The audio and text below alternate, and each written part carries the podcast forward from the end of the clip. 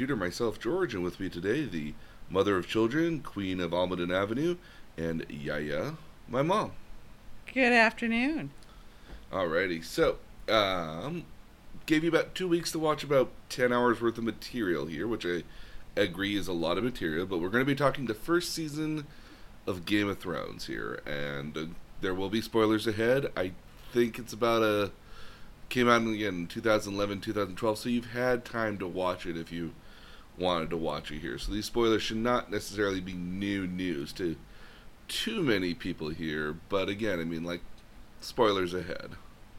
Alrighty, so what were your initial impressions of the first season of Game of Thrones? Okay, so um, you had warned me that um, it was a little like War and Peace in terms of keeping track of the characters. Um, and that's there's a lot. I mean, there's. I was trying to count it per episode. First of all, the episodes are like uh, packed 55, 60 minutes. Yes. Um, it's full. I appreciate actually the intro because the intro is sort of this map. Yeah, this That- kind of cool kind of gear kind of map that kind of yeah builds yeah i don't know if that cities. changes in later but but um but it gives you a sense of distance and and awareness and things are to the east to the west that north south kind of gives you an idea where everything is. it actually i actually found it really helpful um and, and in later seasons, more cities get added to it, while some while some places don't get featured because episodes don't take place there. there okay so so i found i found that um really helpful um you know i think it it it um a couple of just general comments Okay. I'm going to assume Mm-hmm. and i don't know this because as you said nobody has plot armor oh my god they kill off all sorts of like really major people Oh yeah.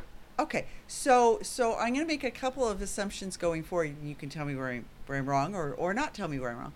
Um, I assume that the cast is. I mean, a lot. Of, there's a lot of emphasis on older members of the cast who um, get off, as it were.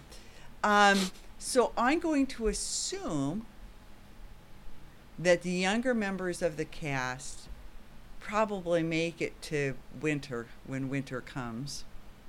I'm going to assume winter comes because it. Winter comes. Winter comes eventually. Again, this this world is kind of weird. Where again, like a lot of the seasons, kind of take like sometimes decades to happen. So like. Oh, see, I'm assuming that seasons take a year to happen. No. No, no, no, yeah, no. Like seasons in the show can somewhere take like decades to happen. Because you'll hear like in the beginning here that like uh, I forget it was either Arya or Sansa or one of the one of the children here Well, was the- told they were born in a during a long summer.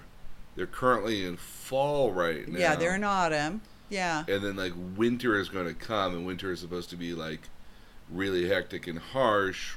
Well, the last winter they tell you was 10 years.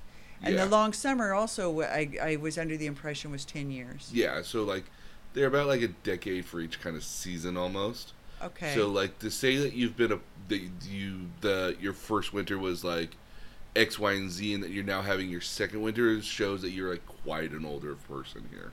Well, and there's reference made to, to the fact that some of them don't remember winter, weren't alive during the last winter. No, yeah, and, and, Yeah. and that would be a lot of the Stark children, I would imagine. Yeah. So so and you meet actually when you, think about it, a lot of the cast is is um, really young in season one. Mm-hmm. Um, Joffrey's t- 12, 13, 12, 13, 14 years old, somewhere in there. Sansa's Yeah. So- somewhat like 14, 15 year old kind Oh, of. Oh, I don't think so. Because they actually the the um, uh, the queen asked her, um, "Have you have you bled yet?" Which would be something that would be 12, 13. 14, yeah. Okay. Yeah. So I kind of was guessing that she was she was like eighth grade freshman in there. Yeah, I could I could see that. Okay. And and and assuming that Joffrey was about the same since they were going to wed him. Um you're introduced to some people who don't seem to have much of a role until um until until, Until maybe la- later in the season, or in some cases later seasons. yeah Yeah, Um, like, like you do get end up to meet um, uh, Tywin Lannister, who is the dad, yeah. but like he almost doesn't play any particular role in this like first bit here. Well, if he should have been king, why isn't he? Why isn't he trying to be king?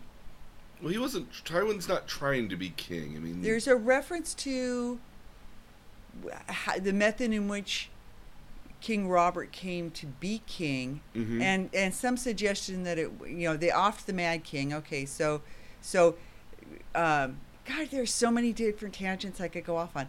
um, Daenerys and her her brother are like nuts. Oh, V- V- Viserys is absolutely insane. Well, she's then she, she, she's is- not she's not playing with the full deck either. No, no, no, no. She's very naive. I guess is the right way to phrase her in, tho- in those first seasons. She's exceptionally naive Okay, about you all all the things happening. You, y yeah, she she um. See, I'm going too fast. No, You're okay. So le- I'm gonna back up to my original thing. She's young. Yes. Her brother's fairly young. Oh yeah. Um, Uh, The older- the, the Targaryens. yeah, the Targaryens, I, I would wager. twenties. Yeah, 18, I- I 16. I- she I- could be 16, 18, Yeah, I would wager in that kind of realm here because again, and the brother maybe a, a, a couple of years older. because I because you got to remember that like Jon Snow and Robb Stark are about the same age, and Jon Snow was born during the war, so she's about a maybe a year older than Daenerys, who wasn't born in the kingdom. She was born on on like Dragon's-born Isle or something Okay, like that. so you have you have the the the Stark children, Mhm. oldest of which I would peg at eighteen, nineteen. yeah. Rob, Okay, Rob. Rob probably and right and, and then you have um and and and there was like five kids in that family plus the plus So the Rob- ward so Rob, Robb Stark, uh, you got Sansa Stark, Arya, Bronn, or Bran, excuse me. and then- there's another brother There's another brother, but he's like he doesn't come he doesn't feature very much and then and, then then you have Jon Snow You have Jon Snow, which is the bastard son. and then you you have, have, uh, um, the ward that is living with them Yes. it's sort of for safekeeping in some sort of war he's almost he's he's a guest but He's a guest, but he's not like um, uh, the best way to explain it here is that um, there. So there's the Ironborn Isles, which kind of happen in the in this world. Um, it's a series of like islands that are kind of part of the Seven Kingdoms, but not quite a part of them. Like they're they're likely to want to rebel because they're good at it, and they think that like they should be controllers of the sea versus like King's Landing, which pretty much controls most of the seas around there uh-huh for for transportation and travel. Um, so they had they had rebelled at one point here and tried to take over like um, some of the areas, just the landing areas and beaches around their area. uh-huh And so they lost, and so as a result, they gave their son as a ward, as a like kind of like a political prisoner at the end of the so day. so he's family but he's not family He's he's family in the sense of like this is really most of the family he's ever grown up and lived with here since he's Yeah. probably been about maybe like three, four, five years old. yeah But for the most part here, like he's really a part of this. People people over here, the Starks are just It's- generally nice people. Okay, so it seems to me like it's really unfair. He's a, he's a ward and he gets treated better than Jon Snow. Well, I mean, Jon Snow's treated pretty well. I mean, I'm not going to say that he's like, like he gets to sit at the table and he gets to like be a part of the family and everything. But like, if you see uh, Catelyn Stark, you know, like basically like, leering at him, She- eh, Well, she openly says that that she asked him to leave at one point mhm. because she says he's a, a, a reminder of the, the one time her father Her, her one time, her, Her hu- brother, her hus- her her husband husband, like yeah, cheated. cheated on her during the war. Of oddly enough, here, um, and the ward Theon Greyjoy. My apologies. Okay, So. so Theon. Okay, so so lots of characters. The the Lannisters tend to be older and of the next generation or almost of the next generation. Yeah, kind Jaime seems Well, Jaime and Cersei's are twins.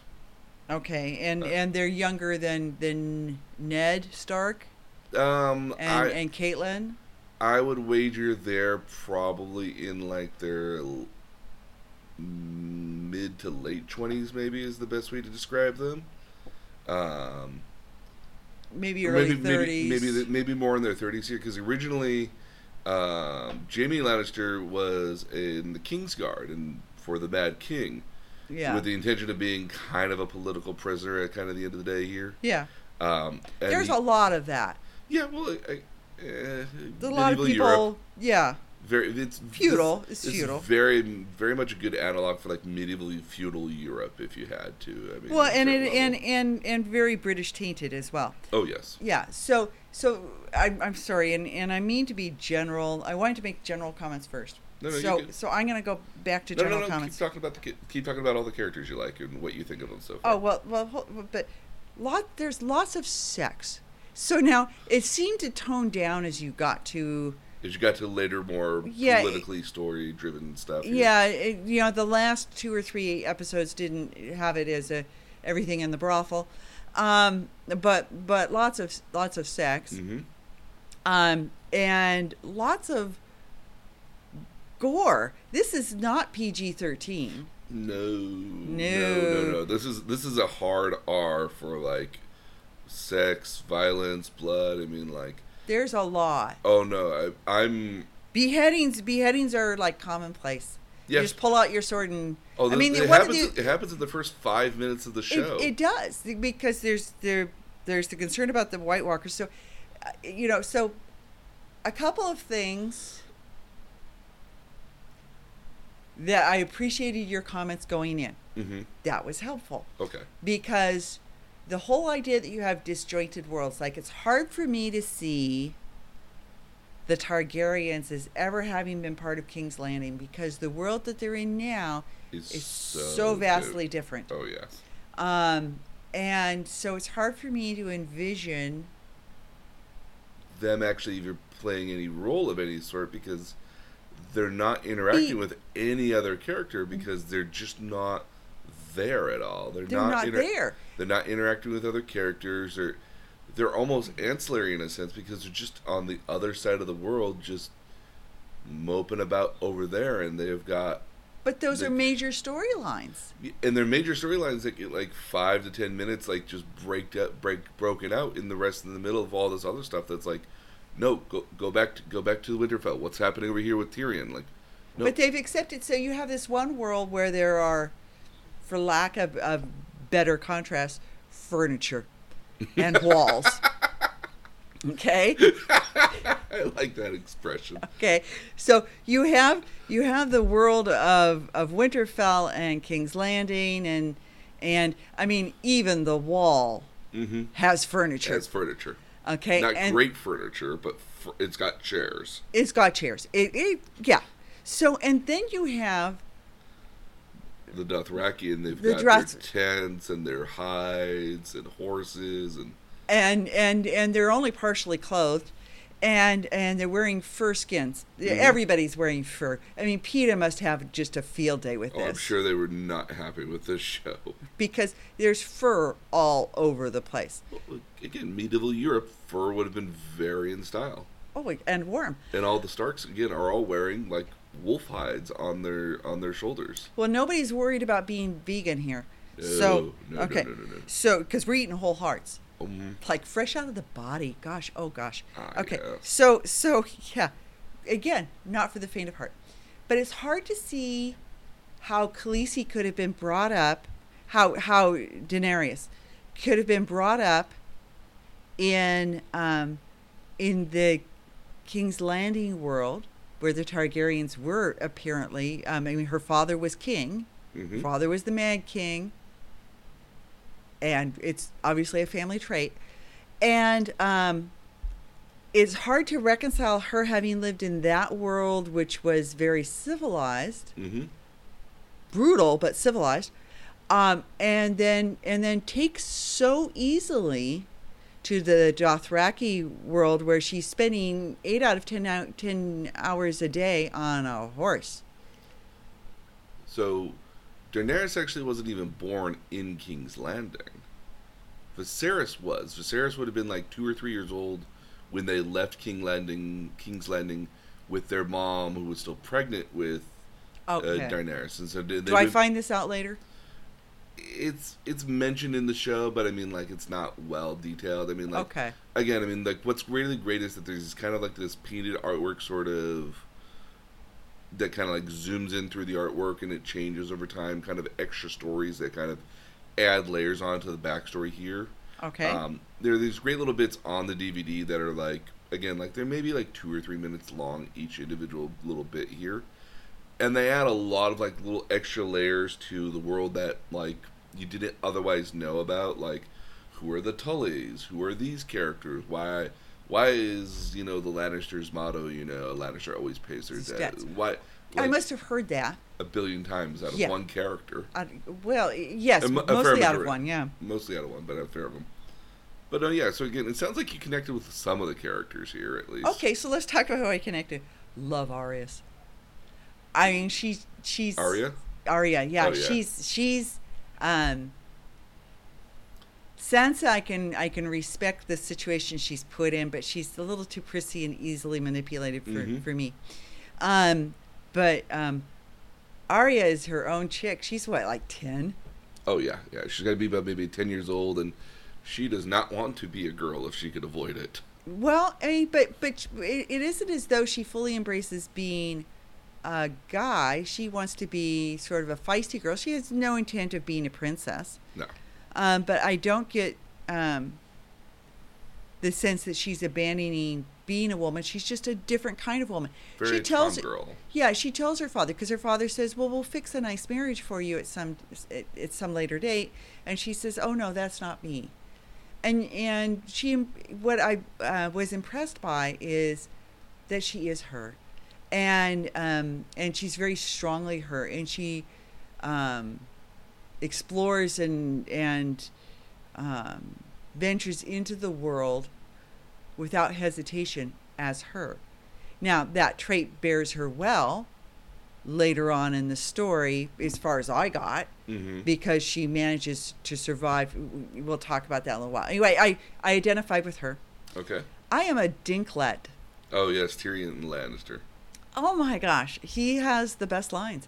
Um, If you read his Wikipedia, if, if you read his little fan article for um, the Game of Thrones wiki, yeah, it must be like ten pages long of just interactions and quotes that he has because he has just the best has the conversation. best. And it isn't just even just the line. Is that he delivers it with conviction. He is fully bought into this character. Oh, and he and he plies the the character with such ease such um charisma and like coolness just kind of walking into the scene that you're just like how how can you be this way? You you You're- should not be this way. It's like you're four foot tall? Not even. you, i think he's like maybe three foot five or something i want to say. I'm not a hundred percent so so he, what what makes him compelling is that he's um he's compassionate and empathetic while being sharp-witted. Four foot four. Four foot four okay, Okay. While being sharp-witted and and biting at times so like like he hides a lot of the truth that he speaks in his sarcasm as well, which is one of the interesting things. Like he's very much the first guy to point out, you know, like he goes to Jon Snow Snow's like, you know, You're a admit- bastard. You're a bastard. Admit that you're a bastard, and then nobody can use it against you as a as a weapon. The second you continue to keep letting it be a weapon used against you, somebody's going to keep hitting you over the head with it a billion times a day. But then he says i know this because I'm I'm a dwarf, i'm a dwarf and I live. And, you know, if I'm I, accepted, i've I'm a lived dwarf, this It's- I'm accepted. I'm a dwarf, and then I nobody can use it against me that I'm a dwarf. Yeah. So, um, so I, I, I adore him. I- And you get this. You get the beginning of the best buddy cop comedy ever with Bronn, the Sellswords. Like those two's interaction with each other is like hilarious watching, especially as you go into season two, where Tyrion becomes the Hand of the King, Mm-hmm. and him and Bronn just talk with each other, and it's hilarious to listen to those two just talk with one another for a while. Wait, Bronn Stark? No, no, no, no, no. no, I'm think- So, so Bran is the is Bran. The son, I'm sorry. is the Okay. son- is the son of so many. Bronn is the sellsword mercenary guy that protects him in the reach, and not the reach here, but like Well, okay, let's okay. So let's talk about the reach as long as we're talking about characters here. yeah, Uh, Catelyn's sister's like like baddie. Uh, like it's like so like wrong on multiple, multiple levels. batshit crazy. Oh yeah. Like, s- oh no, her son is no better. well, I, we son- didn't see much of the son except that he was ten years, twelve years old, and still breastfeeding. Yes. And and um, He likes to throw people out of the moon guard, which is the moon hole, which is that little hole yeah, over he- a cliff. over Like, a how- cliff where you fall you fall thousands of How feet. that built? I never understood how that was built. Well, it- hard to get a visual on on sort of where that sits on that cliff. Yes. Yeah, it's it's a little hard. Can, can the the cantilever technology I didn't realize existed. So, um, being in construction, that that that's a tough build. Oh yes. Um, but um, that um, she's she's nuts. um, it's like like Technically, it's not the reach that we're talking about here. It's something else entirely. oh, it's not. it's I'm not. sorry. I mean, it's a completely different name for it here. I just don't want to confuse our listeners. oh, okay. I can't remember the name for everything either because there's just so There's many, so many. places. Okay, so she's she's nuts. Yes. and and um, that that setting is nuts. But that's the guy who rescues him there. Then Yes. Bra- yes. Bronn. That's Bronn. That's Bronn, as opposed to Bran. Yeah. Who's Okay. paralyzed? Who's paraplegic in here and can't walk ever again. Okay, so like in in all the warpness that is this particular thing. So we're gonna back up to the the sex thing. So Okay. so couple of observations. Mm-hmm. Brothers do not te- uh, treat sisters well in this in this show. No. um, Daenerys gets abused, slapped. I mean, like one of the opening scenes where you first meet her is is her brother strips her naked to make sure she looks good, so that he can make this deal with the Doth- Dothraki king, so that the Doth- Dothraki king will marry his sister, and go off to war for him, um, and and so he just doesn't care what happens to his sister, which which again she's 16, 17 18 Yeah, and, maybe. and again, yeah, he's basically just using her as a political tool. Wi- yeah, women are completely pawns, Yes. which And- is why I like Arya. Oh, you, then you'll love uh, Brienne of Tarth later on in season two. It's uh, I forget how tall she is. I think she's like six foot ten or so, and she is a knight, a female knight. Well, I like that idea because because I mean there there are a couple things that that I just was really kind of the feminist in me didn't like. Um, women are women are bartered. Um, Sansa gets is bartered to to Joffrey um, to for the for uh, the pledge of Winterfell as support for uh, But Night, no- for King's another- Landing. And again, I mean, like Cersei and Robert Baratheon were married for political purposes. Purposes. Cersei, Cersei could not care less about being with him. In fact, like detest Well, actually she, being she, with him. she actually says that she loved him once, but that he and and he he he literally screws anything in sight, and and openly and in front of her, um, is and and in front of her brother, is um, having sex with anything. yeah. Yeah. So so then you come to who is the brother having sex with? Well, the brother is having sex with Cersei. And and that's how that's how Bran ends up being a paraplegic as he's climbing. He's a 10-year-old kid, he's climbing. He hears some noise, he climbs after to see what what the noise is causing and it's the the queen and her brother having sex Yeah. in a in an abandoned tower, and so the brother, meaning to kill Bran, uh, Bran, Bran, Yeah. um, pushes him off off this cliff that he's climbed up, but um, Or he's climbed up the part of a tower. part of a tower, yeah, and and he lives. But doesn't remember how he fell. The, Just that he fell. but they figure that out. But yeah, in the meantime, Jaime has has because family is family. Um, Jaime has um, uh, tried to set up uh, Tyron for taking taking the fall, Tyrion. Yeah. yeah Tyrion for for uh, the blame for the fall Mhm. by planting Tyrion's dagger on somebody he sends in to mock kill Yeah. um, the son, whose dire wolf kills kills kills. The the the, dire wolves become very useful extra little pieces to have if you're the children of the Starks. the dire wolves show up several times. Mhm. Um, so they they have rather than pet dogs, they have pet dire wolves because they killed a wolf who had five pups, Kill the wolf in that the- had like five, six pups in it, and everybody Uh, got one. and everyone got one. And Jon Snow got the runt of the litter, which is like this pure white one. That's very. But as it turns out, it ends up being a really good good really dire cool. wolf. Oh, absolutely. It becomes like becomes like I think it becomes like one of the only remaining uh, dire wolves to live at the end of the day, minus the one that like are that like Sansa or Arya. I can't remember which one. I think it's Arya's that just kind of like Goes the- off into the forest. goes to goes to, to the forest, yeah, and like disappears forever. yeah. Um, so yeah, I think it's the only one that kind of like lives at the end. Well, I mean, it obviously has a sixth sense because at one point it, it um, saves the. The children, Well, at one point it saves. Yes, Bran saves the children. yeah, But Jon Snow saves the um, the commander Mhm. at the wall. Um, so obviously the the dire wolves are you know cool pet. Um, but back to my point I was going to make it's so easy to wander off because there's just so, So many much. characters and so much stuff's happening. the women in this in this show are not depicted as enjoying the sex. The sex is really, for the most part, not loving. It's pretty brutal from behind usually, and um, and the depiction of of the women with regards to sex is really that they're being used. Even Yeah. even between Cersei and her brother, it's to impregnate her. It was my my impression because they they Well, there's a reference made to wanting to keep the Lannister line pure.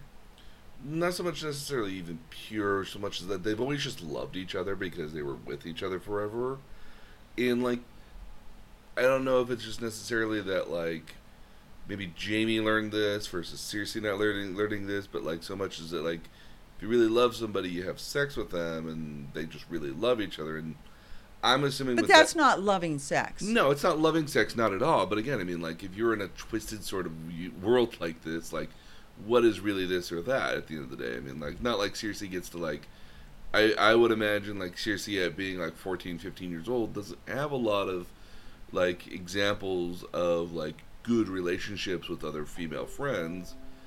And even then, I'd be hard pressed for, you know, Robert Baratheon to be like, oh, hey, well, we'll screw, I'll screw you because that's how I show that I love you.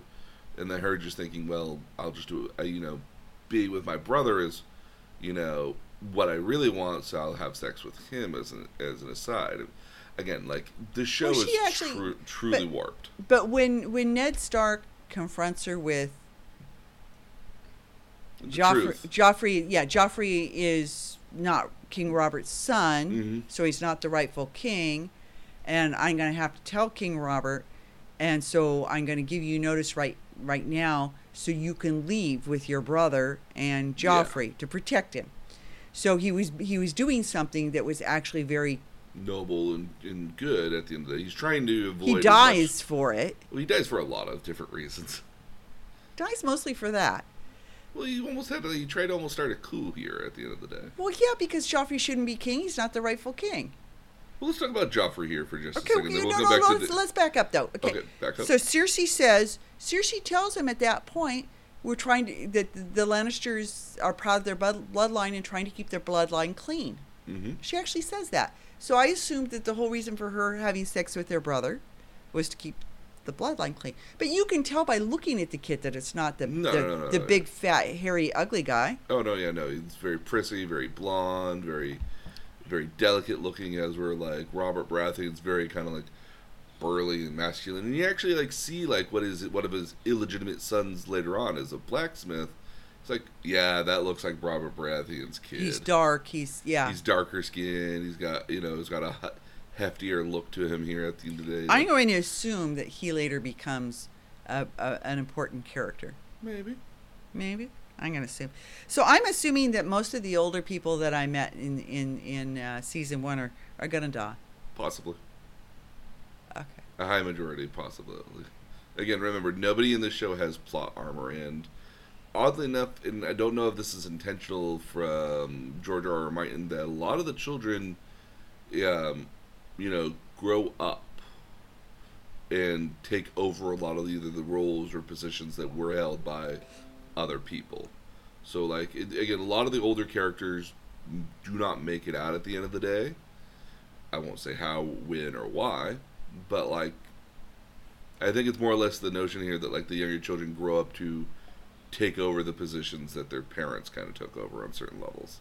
Because it's very much a theme that you watch throughout the entire show that like this person dies, then another person comes to take their place. In a lot of cases, like the the one the most notable one here is going to be that like Robb Stark taking over the position of you know Lord of the North or He kind of Warden of has the North, to. and then becomes actually King of the North after Ned Stark dies. And then even if you go back to Tywin and Tyrion here, Tywin has got to mop up this you know rebellion that's happening kind of out with barbarians and everything, and so Tyrion set ahead to King's Landing to be the hand of the king in the meantime.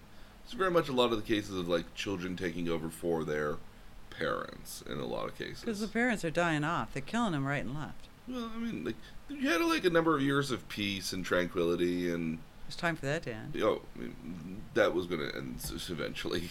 Okay, so so we have the the various um, relationships that you think that get you Joffrey, Oh yeah. um, and Joffrey's Joffrey's just a little prick. Mhm. I mean, even at the very beginning, he he doesn't. You know, first of all, he doesn't really want to marry Sansa. He's no, it's pretty. It's a political marriage at the end of the he's pretty verbal about that, and um, but he doesn't have a choice, and um, and she's absolutely you know goo goo gaga over over him. Very very much a. And, and I wonder if she's forcing herself to be that way, or if she really does feel that way. I mean, Well, I, if you were raised that you were going to be a princess and this was your role in life, mm-hmm I, I mean, I would, I would imagine, yeah, maybe, maybe like this is the fulfillment of my princess role. I mean, like, yeah, totally well, he's good. He's he's good looking. He's good looking. He's, I mean, like, there's bits where he's, He's- he's- nice. There are bits where he's nice. Yeah, they're far and few in between, but there are they are they do exist. At, a- at but but but she she begs him for mercy for her father. He Mhm. says, "Well, if you can get your father to um, to confess and say that he was wrong, then um, I'll send him to the wall. I'll send him to the wall and he can live." Yeah, And um, and and Cersei, I think genuinely that's what she wants as well because she realizes politically that you would bring down all all bloody hell on on well, the North. I mean, again, if you look at it in kind of the map of the world here, like the North being held by like the Starks and Winterfell is a huge territory and area that encompasses a lot of might in the realm here. Like I would say it's maybe like a good 20% of the military force of there, not to mention that like land-wise it's probably like another maybe quarter of the Westeros seven kingdom kind of alliance sort of thing happening here. So like Well, and you very much get the feeling, and this is why I was I was absolutely shocked shocked and stunned when they when they killed Ned yeah. because um, he is he is very much a, a patriarch of a family, but he's a patriarch really of a, a, a widespread area. The the impression you get is that he's um, held in high regard by everybody because he is um, the, dis- the the definition of honor. Oh, you know, again, like yeah, like He would you you would never doubt his word because he would never lie. no, and he's the most honorable, noble, goodest person of the entire area here. He's you know righteous. He's not cowardly. He's it's basically like the per- if you can find a relatively good, perfect person, this would be about as close as you'd get to it. Okay. You know. Yeah. So so he's he's honor. He's everything you would want. Why wasn't he king? Mm, Because he didn't want to be king. He'd have been a good king. He could have. He would have been a good king. I mean, like, yeah, he could have been a great king. Again, he didn't want the position though. And the only reason he ever actually went into the go fight the Mad King and the Targaryens was that his brother is that his sister originally was stolen by uh, the eldest Targaryen, not Viserys, but another Targaryen, Uh huh. um, and they got secretly um, they got stolen away and they got married it's implied against her will. Um, when her when Ned's father and oldest brother went to King's Landing to ask for their sister back,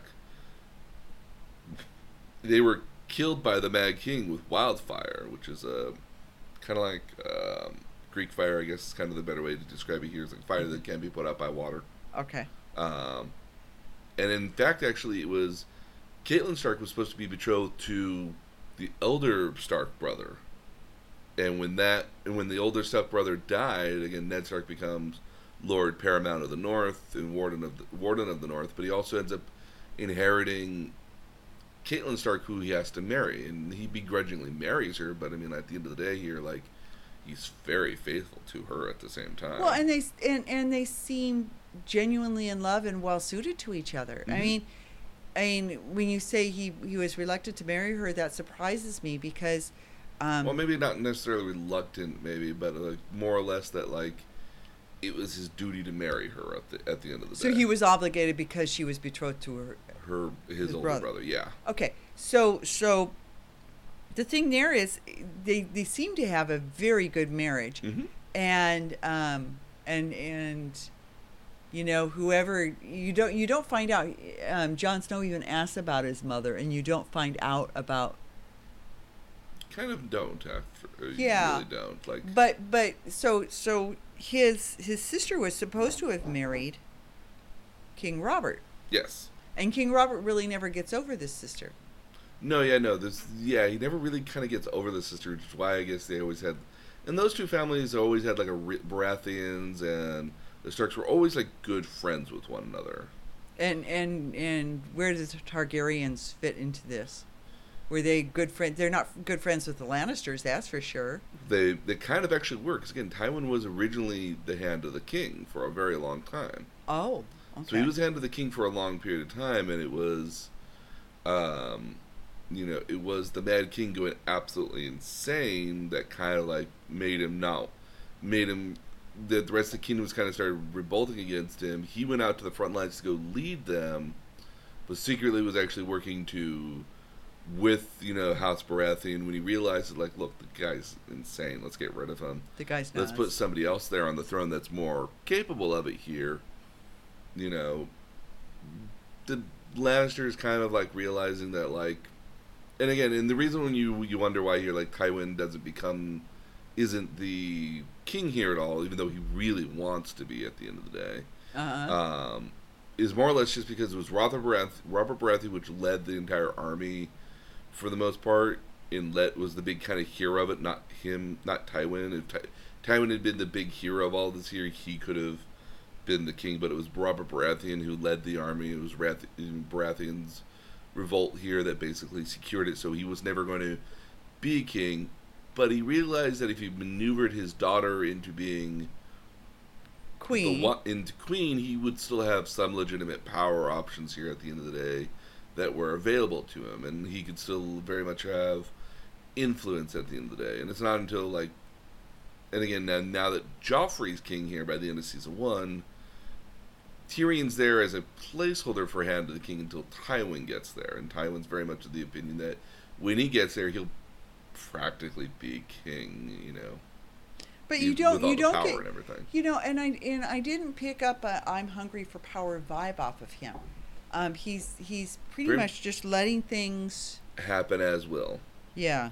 But he's all, but he's also very, very concerned about the legacy of his family as well. Well, yeah, he is. Yeah. So so then you come to, to Cersei who is in an unhappy marriage, has a has a child by her her brother. Why she doesn't have more children? Why there aren't more? She has three. Yes, she has three children. She has Only met the one. you have Joffrey, you have uh, Tommen, and then you have a daughter who I can't remember her name at all. Did The- I see them the- and the- miss it? Probably the younger two don't. Sh- I think would have stayed in King's Landing originally. Um, but like they don't they don't make huge appearances at all. I mean, like the, they're they're mentioned in the background, much like the fifth uh, Stark kid, but like they don't play a huge role. Okay. At least not not as of yet that I can explain. Interesting that you say that. Yeah. Okay. Well, So- again, that, that's basically every character. Not that I can say as of yet. Okay. So Well, because people, people, okay. Yeah. So, so So let's go through like basically kind of the, the like what is there? There's probably like four major kind of stories that are kind of happening throughout the world here, just for yeah, just for everybody here. So the first one here kind of is the King's Landing story here for the most part here. It's it's Robert Baratheon traveling up to the north to to Winterfell to basically recruit Ned Stark to come back down south with him because to be his hand of the king, his right hand man. right. And Because apparently because the other guy dies under mysterious circumstances. Yeah, you know. So is another good friend of theirs dies just under very kind of odd circumstances here, um, and so Ned Stark agrees to go become a hand of the king because he wants to figure out what happened to his friend. Takes his two daughters with him, Arya Stark and Sansa Stark with him. Leaves leaves the sons behind, Leaves the sons behind and his wife behind too. and sends his bastard son up to the wall. It's not actually that he sends his bastard son up to the wall here, so much as that like Jon Snow. I mean, if you're it's kind where of, bastards go. it's where bastards go. I mean, like, yeah, it's not like Jon Snow had a lot of options in life and what he wanted to become. He's never gonna, he's never gonna inherit. You know, he'll never be able to, you know, be a part of the Stark family. He's never gonna be able to inherit the name. He's always going to be kind of like he, he could stay at, he could stay in Winterfell and kind of lead probably just like a a semi decent life there, but like it's super uncomfortable with his mother stepmother there on a certain level with Catelyn Stark just kind of like leering at him all the time. Yeah. Um, he's basically in kind of like a no-win scenario here. That like the only real life he's got left to him is to join the Wall. But mind you, like the Wall is built up. Used to be in, in older times. Used to be built up of honorable men that were protecting the Wall against the White Walkers and the Wildlings on the other side of the Wall. Yeah. Now it's made up of primarily criminals and rapists, riffraff. riffraff. You know, anybody who people. These are not people who want to be at the wall and would much But rather. some are. I mean, there there are some of them. There's some that are there willingly, but That are- most of them, are most of sons- them are not. Some of them are unsuccessful second and third sons Yeah, so, or some of of, some- of, of good families. Sam Sam is Sam is from a good family, yeah, and so he's there. He's also kind of there somewhat unwillingly, but it's not like he really gets a choice on what he does in life because he's just not going to be the eldest son, and he's not a fighter. He's not a, you know, he he's a he's a book nerd at the end of the day. he reminds me of the character in um, Harry Potter. Um, what's his name? Longbottom. Neville Longbottom, yeah. Neville Longbottom. He reminds me of him. Yeah, I can see that. Um, so, but Jon Snow's a completely different story. Um, but so Ned Stark goes back down south, and he is just amazed at all the corruption that's happening in, in King's Landing. Well, because the king is basically an absentee king. He's just about the party. Yeah, no, again, he's about the partying, he's, He's about over. hunting. He's about- overspent. He's again like the Coyote Kingdom's overspent on money. They've been lying about their finances. Like there's rampant, you know, just like hypocrisy in the King's Guard and the and the Royal Guard here. Like Talk to me about the guy who owns the brothel, ah, Littlefinger. Littlefinger, and he loves Catelyn. He Obviously, loves- loves Catelyn. generally loves her, Yeah. but he's he's like you know from the moment you meet him he's no good. Oh no, no, no, no. His the sniveling sort of like you know like But he pretends to be your friend. oh no, he very much pretends to be your friend. He is just he is purely out for himself and whatever He's totally politically. politically motivated. motivated Yeah. absolutely. I mean, but so is um, not Varys, but if I want to say his name is Viserys. Is the bald- Viserys. I yeah. know what you mean. You're the bald Yeah, guy. The bald guy. The yeah. bald guy, the eunuch. Yes. They call him the spider because he's got webs everywhere. He learns everything. Well, you know, and he and he actually gives he he actually gives very wise advice Mm-hmm. um, to to Ned. It's just everybody like when when everything comes down Mm-hmm. and and um, and Lord Robert dies. I mean, everybody goes to Ned with with their suggestions Of what to do next. of what to do next. All of which would have kept. I mean, he could have stayed alive. Yeah, no, yeah. Again, everyone came with and was like, "You need to leave. They don't want you here. If you stick around and do the honorable, good thing, you're going to die." And and what Or- about your your family? and family? what about your family and everybody else? What about here? your daughters? Yeah, like it's very much the thing here. And Robb, and Ned just does not take the hint. Um, yeah, so again, I mean, like, Robert Baratheon dies in a hunt. It's alluded to that, like, it's kind of planned, but not really. Like maybe his wine was poisoned or drugged or something. Yeah, like the impression I had. Yeah, the wine was like drugged or poisoned here, and that made him more lethargic. So when a a boar eventually did get him, he got him pretty good. Yeah. Um, he dies, and Robb's and again, like Ned here learns and realizes that the kids are not, that you know Joffrey, who would be the next legitimate king, the next king here is not a legitimate son at all. Well, and and and this, he actually figures out that the previous hand, who was his friend, Mm-hmm. um, was was aware of that. Was Yeah. was had found that out. Yeah, so that's why he had to be killed. Yeah, so that's why he had to be killed. So he knows when he has that information that that information could get him killed. Yes. He should have just left then. Well, I mean, again, Ned Stark, righteously honorable person. Yeah, what a mistake. So so so yeah, he. Well, go. I'm inter. No, yeah. So again, like Robb Stark, like, conf- you know, has confronted other characters about this, about what he knows here. At the end of the day, he goes to court here to basically say, like, look, like, this is wrong. You're not the true king. You're not the true king. We need to find the rightful heir to Robert Baratheon's. You but know, he doesn't say, he doesn't get out of his mouth that he's not Robert's son. No, he never gets actually a chance to say it here. Yeah. He's trying to be nice and honorable about it without Yeah. embarrassing, you know, the Lannister family.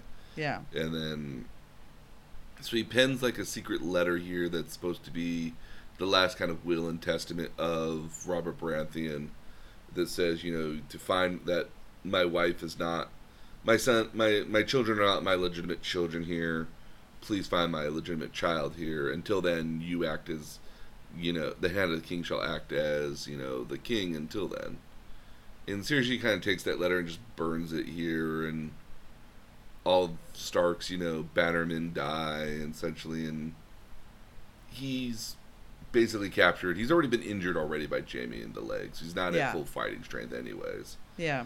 he's Um, walking with a cane. Yeah, and so Ned Stark basically basically loses here, and begrudgingly agrees that like, yeah, I mean like, think of your family and children. They'll, you know, your wife, your wife and your eldest son can continue to be Lord Paramount of the North and Wardens of the North here, um, or Lord Paramounts of Winterfell, and you'll go to the Wall, which is kind of like a huge slap in the face here, but like it's you know it's a at the end of the day it's kind of like okay yeah I'll, I'll go to the wall. You know at least i'll still live at the end of the day here but i'll get to go to the wall. Um, and then so joffrey now as the king here has basically been told like let him live. We'll, we'll move past this politically and then we can move on. Joffrey makes a last minute decision like, you know what off with his head Yeah, in front of his well, two daughters. He they don't know at that point where Arya is. yeah yeah arya's kind of escaped at this point here And she's dressed in rags and and uh, dressed as a boy, really. Yeah, dressed as Yeah. a boy so she can kind of hide out. Eventually, she kind of somebody gets around to cutting her hair off, essentially, so that she can elude people like a boy is. Okay. Uh, it, actually, a little known fact here. So, if you go back to the very first episode, like there's this sword that's got like a, a wolf pelt over it. Uh huh. This sword is known as ice. It's the it's a Targaryen. It's a um, Valyrian steel sword. It's one of the Uh-huh. rarest minerals and swords in the in the known world here. Most major families have a Valyrian steel sword, which is their kind of their house sword. Okay. His is this giant butchery uh, executioner sword. Little known fact here: it's the same sword he gets killed with when he gets his head chopped off. That the executioner uses his own house sword against him. Ooh. I know, right? It's kind of unfortunate, but again, like it's this long bastard sword that's got to be like close to like four and a half, five feet long, um, or four foot long, and then you got the handle, which is about another foot and a half long after that. It's an executioner sword at the end of the day. Um, well, he does execute somebody within oh yeah, the first scene. in the first so- episode, yeah, and then, um, but then he gets, and then that's how he dies at the end of the day too, is with that, with that, his own sword. There's a lot of inner twists and things. Yeah. Because I just I just know there's something to the catacombs underneath the house. Uh, under the uh, Stark House. Under any of them actually, but but because because there are several. Yes, there are. There's the dragon catacombs uh, at, at King's Landing. yes, where there's former skulls of, of former dragons. dragons. and then and then there's the um, th- then there's the ones. I mean, there's the because he goes to visit his sister, Mm-hmm. so there's something there. Yeah, there's a lot more. There's more stuff happening underneath there. I don't really want to spoil too much about those. Um, so yeah, so at the end of the day here, Joffrey becomes king, the best king of all kings. The best king of all kings. Well, I mean, Yeah. like, I, again, I mean, like, if if you were to watch Joffrey here, it explains our cur- current president. Yeah, he does kind of have that that sense to him, doesn't he? Yeah, yeah, it's very. He's- yeah. li- and- season and- two and- really points that out too. Well, and and I and I I can assure you, I will be watching season two. Oh, cool. I am I am somewhat hooked here. Um, Is it how does I mean I, I assume that that engagement gets broken off. maybe? Well, because because I I just can't see her being able to stomach that. He makes her. He, first of all, he beheads right then and there. I mean, it's not like right in front of her, and then later on, in front like, of everybody, like like in the right. Yeah. right then and there when when when he's confessing in front of everybody. And then later puts the head on a pike. Yes, and makes her look at it, Mm-hmm. and she doesn't flinch. I don't know how she does that. Well, I,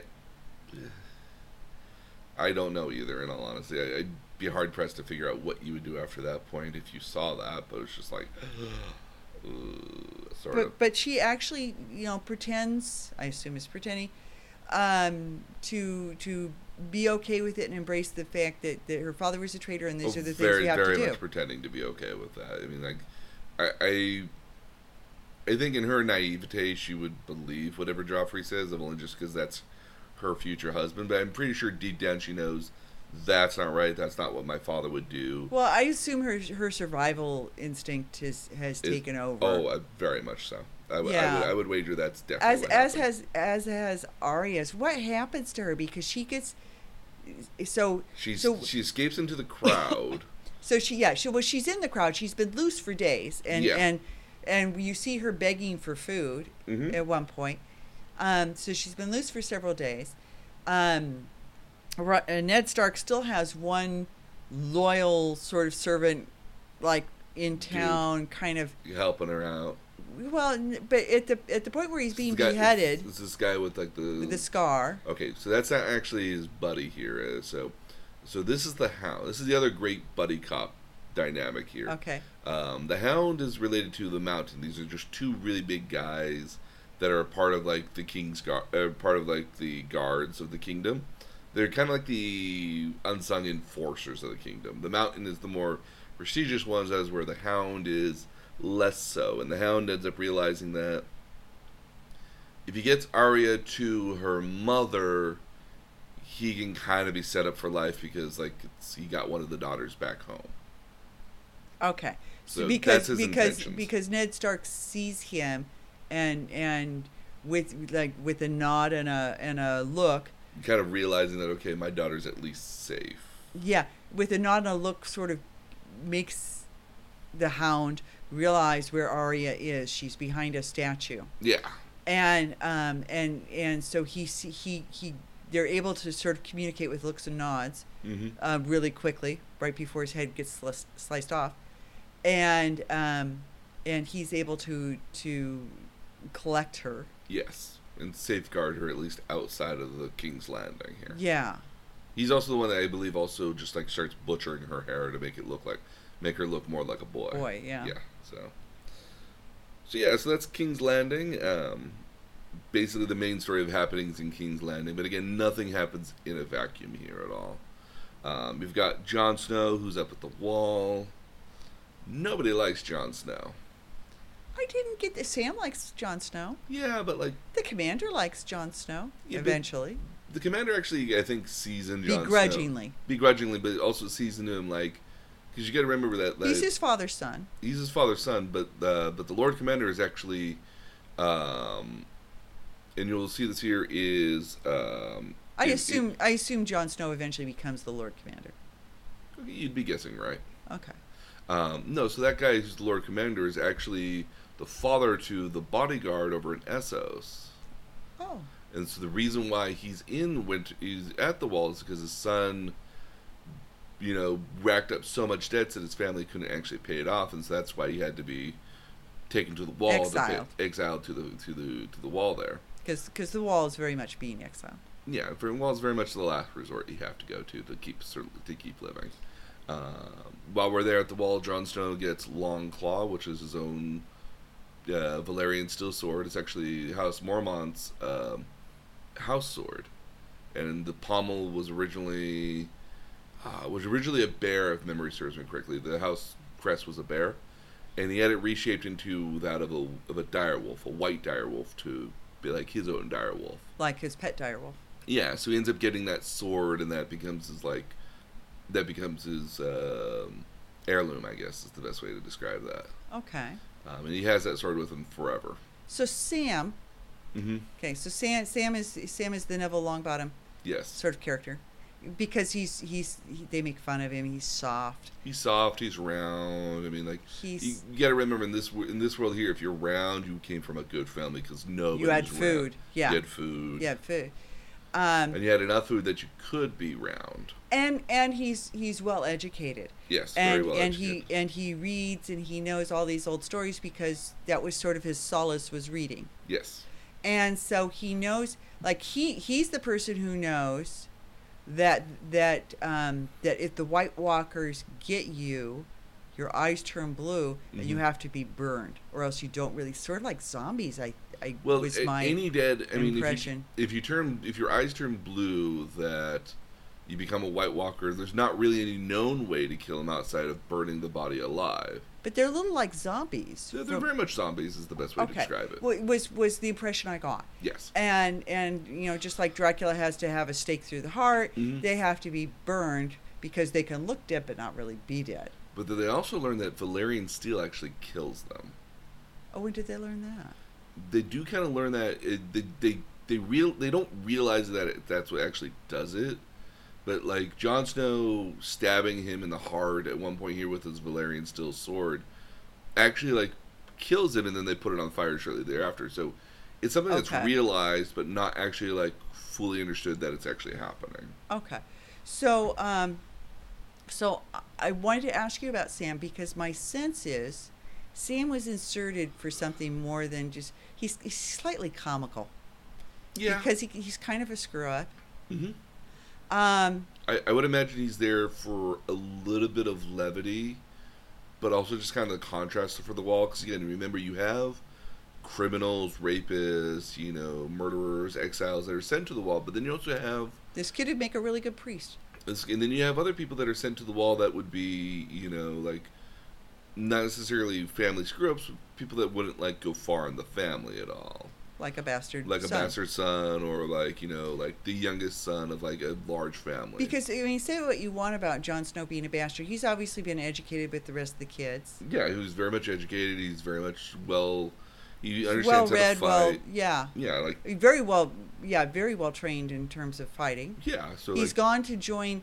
The, the the thing initially is that he's gone to join his his uncle, he, and- was gonna go. He was gonna go join his uncle because his uncle was up there, right? and then like he, his uncle went onto the other side of the wall and disappeared, never came Yeah. back. yeah, And that's that first guy we see coming back out of the wall that gets his head chopped off. So that's his uh, uncle. uh, no, no, no. That's a, that that's one of the guys that went with the uncle. Okay. You don't Do we ever see the uncle again? not for a while, not for a long, not o- for a couple seasons. Is he okay? I mean, like he's on the other side of the wall for a prolonged period of time. Nobody's really okay when you're on the other side of the wall. Okay. All right. Just just as kind of like being in jail. I mean, like if you if you come out of jail five years later, it's like you're kind of a change, somewhat of a changed person, even though you were okay, but you're a different person. okay. Maybe not completely different, but you got new, you got new, you got new ticks. Fair enough. Okay, So- so so I assume that Sam is a well placed, sort of educated gnome that is going to provide critical information later, because his his role is is obviously as a, a provider Of, of knowledge of knowledge that other people don't have. a and I, I will say this because just because it's kind of not hard to see, he does become somewhat of a cipher throughout the show, throughout the about Yeah, throughout the North. yeah. that he ends up, you know, He's at least for the show's point of view, is that like a lot of the you gotta remember that like a lot of what's lost in translating comic books to movies or even books to movies is that not just the actual dialogue is happening, but there's all this additional kind of mental thought process that's that, happening. where you get to see what people are thinking. Yeah. what they're thinking and what they're talking, what their like inner thoughts are, and sometimes Yeah. again, like it's not, it's not that they have, but they're not sharing out loud, and actually they're saying the exact opposite of what they're thinking mentally versus what they're saying out loud. Yeah. I think, in at least in the show's point of view here, Sam is meant to be a character in which um, you can still have the dialogue happening in the background, um, but still have kind of like the inner monologue stuff happening as well. So you get to have like, this is how this happened because this happened, and you have a character giving exposition about what's happening. So, Because it seems like like if you look at them as as roles they play, hmm Jon Snow is obviously a warrior. yes, He's a warrior, and as as as is Daenerys, as Yeah. is Arya. So they're they're they're, they're, warriors at the end of the day. they're warriors. Jaime is kind of bridging it because there's some cerebral to him as well. Yes. Okay. Um. You uh, like Cersei, Littlefinger, Catelyn. These are all politicians. Yes. Very yes, much politicians. Slimy ones too. Um, very, but pl- but Politi- all- political figures that, Polit- like, if they got into a sword fight, they're not making it out of and it. then you've got people like like Sansa and Sam, and the the the guy who helps um, uh, Tyrion. no, that helps Khaleesi. Okay. What's he, the her her right hand Um, person? Jonah Momart. I Yes, believe. Jonah. So and you have people like that that are um, the cerebral Kind of uh, characters that are just characters. Yeah, yeah, they're very much that are are reason. they're there because they they the they feel kind of like a and somewhat of an additional role. It almost feels like as a a Jonah Momart here. Um, Jonah. Or, He's he's an interpreter. He's very much yeah. He's very good at like trying to explain what's happening for Daenerys. He's also very good at kind of like being a good contrast of like, here's how the Western world works. This is how this world works. So you can Yeah. see the stark difference, and it's not totally alienating to you, and you have some sort of ability at the end of the day to kind of rationalize and kind of like piece it together. Their reason, yeah. Yeah, so you, you, you get that here. Um, so yeah, so Jon Snow, um, the end of the epi- the end of this this first season here is Jon Snow actually at one point trying to leave the Night's Watch to go and help his brother, who's now been anointed uh, hand uh, King of the North here. But then Well, that, I'm going to assume. hmm I know you're looking at me. I'm going to assume there's war coming because you don't behead my father without. war is coming. Yeah. Season, season two is so season two is all about who is actually king. Well, I mean, they're already. I mean, at the end of season one, you see battlefields and all those things. Yeah. So So, so it's already starting.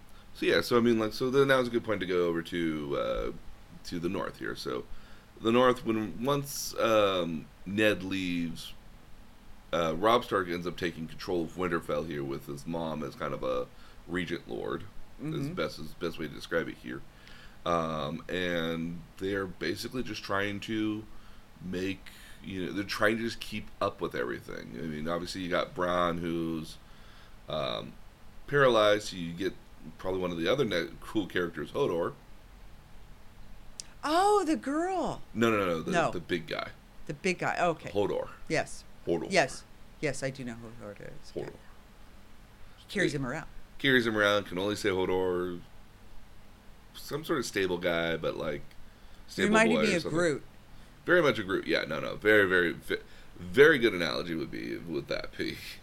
Um, no, yeah, him and Bran are this buddy cop duo here that like one of them just it, it, one of it might be inapt to say like it's Groot and Rocky Raccoon all over again. Although Bran is uh, Bran is a lot nicer than than uh? Rocket Recruit Recruit Rocket Oh, Raccoon. Rocket? Yeah, very much nicer. Um, uh, eventually, kind of like the majority of the story to the to the north here is all about. Eventually, again, like as it said here, they try to kill off Bran because, like, God forbid he tell about how Cersei and Jaime were having sex, Sex, with one another. yeah. Because that would just be like a huge issue here, and then that Jaime's the one who actually pushed him out of the window here. Yeah. Um, so they try to kill him here, but when they try to kill him, they kill him with a dagger that Tyrion had. That Tyrion admits, that, like, hey, somebody stole my dagger, but hey, it's a dagger. It's not the end of my world. Yeah. I I could afford to get a new dagger. Yeah. Um, so whether the intention was trying to frame Tyrion or not, it's clearly what happened. Um, now Tyrion went with Jon Snow to the wall because he just wanted to. You just want to see it. He just wanted to see the wall. He actually what he He's, an, wanted. he's such an interesting guy. He not only did he just want to see, he wanted to actually go to the very top of the wall and piss off the side of the wall, which he did. Yeah. Which, which admittedly he got to do. I mean, like, if you went up all the way up to Half Dome. I mean, like, one of your things that you want to piss off the other side of the Half Dome. Like, I would worry about the winds catching whatever you, you decided to let let loose. But A lot of other people up there. It's not like yeah, you're there yeah, it's not, not, not as not, it's not as though you get you know Yeah. like private audience. So Well, there are also people climbing up. It's not good. no, no, not Yeah. ideal. Yeah. Um, no, so, but then on the way back Yeah. home, like Tyrion gets captured because they think he's the one who tried to do to do the deed here. It's like, but Tyrion's also got the great notion. He was like, "Why would I want Bronn dead or Bran yeah. dead? For, Like, for what? For what For purpose? what purpose and what point would I want him dead? It doesn't serve any purpose here. Clearly, Well, and and ironically, on his way up, hmm he had dropped off plans for a saddle, so that that uh, Bran could um, could ride again. yeah, Because he had custom saddles, and he said, if you do this with your saddle, you'll be able to ride, which he is. He yeah, is able it- to. And Hodor actually brings it to him at one point. Yeah. it shows him the cool new saddle he's got. yeah. So that Bran can still ride horses. Horses, Yeah. So, um, so you get the great fight. You get you get this kind of like great bit where he gets literally put on. This prison is this open air prison, which is actually kind of cool. It's cool because the only way out is Is over the cliff. Yeah. dropping over the cliff. Same thing as the hole in the moon. Yeah. So then, then you get Bronn, the sellsword here, who eventually joins up with him. Um, and again, it's Tyrion actually tells the guard here, is like, look, look, look, look. Have you ever heard of the Lannisters? We always pay our debts. We've got money. I'll Bag give of money. you money. I'll give you money, a bag of gold. I got a bag of gold. you don't have to let me out, but like, help me get, help me find a way to get out of here. And at the very end, as he's leaving, he's like, a Lannister always pays this and tosses his coin purse to the to the guard, and it's just like, Tyrion is just the best. He's my fave. Oh yeah, no, he's, he's everyone's favorite. everybody's character. fave, yeah. Everyone's favorite character throughout this entire show. Yeah. Um, so him and Bronn Bronn leave, eventually kind of meet up with a bunch of barbarians who like Tyrion kind of tricks into saying like, "Hey, if you fight for me, I'll give you some land." What you guys really want would like to be some land, I would assume, right? And they're Land's interesting little barbarians too, because that's a pretty ragtag group sort- collection, yeah. It looks like looks like like something Genghis Khan would have rejected. Genghis, probably. You know, so um, Genghis Khan, like Viking almost on a certain level. yeah, yeah, So they eventually meet up with Tywin's army, which is trying to already like repel somebody. I can't remember who they're trying to repel here. Well, it has to be some version of the, of the Winterfell gang, though. I mean, Possibly, Really? po- Yeah. possibly at this point, yeah.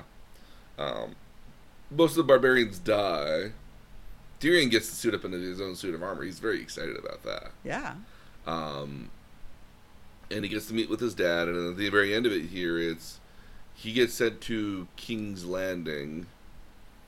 Oh, um, and is told that he's going to become hand of the king for Tywin until Tywin can get there and get done with all the rest of this, you know, winter Winterfell shit, BS. yeah. The, the the war that's looming when you behead Yeah. my father. Yeah, all the stuff up here in the north. Yeah, Um, so, well, all that's kind of going on.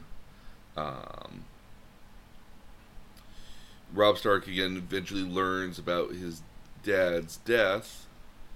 because we only have crows. Crows to bring that news. And that, and that Yeah. news might be several days and weeks old at some point. Yeah, yeah, Um, and so this news gets out to the son, and basically all of his bannermen and all of the, all the other nobles or noble houses or other houses that are there basically pledge loyalty and fealty to Robb, who becomes king of the north, North.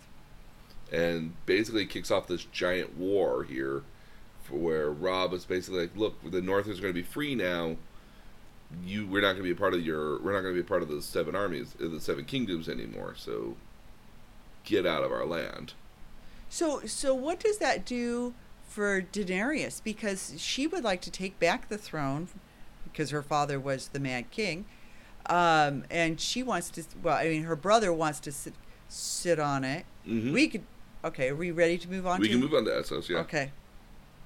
So yeah, so in Essos here, um, you've got the Saras and Daenerys here, Targaryens. The last two tar- last, in theory, Targaryens that have rightful claim to the throne here, Right. because again, it's their father's The throne. The last two Targaryen children. Yes. Um, Viserys is very much again. You got to remember that Viserys was like two or three years old when he left, so he knew what kind of had a picture, knew what it was like.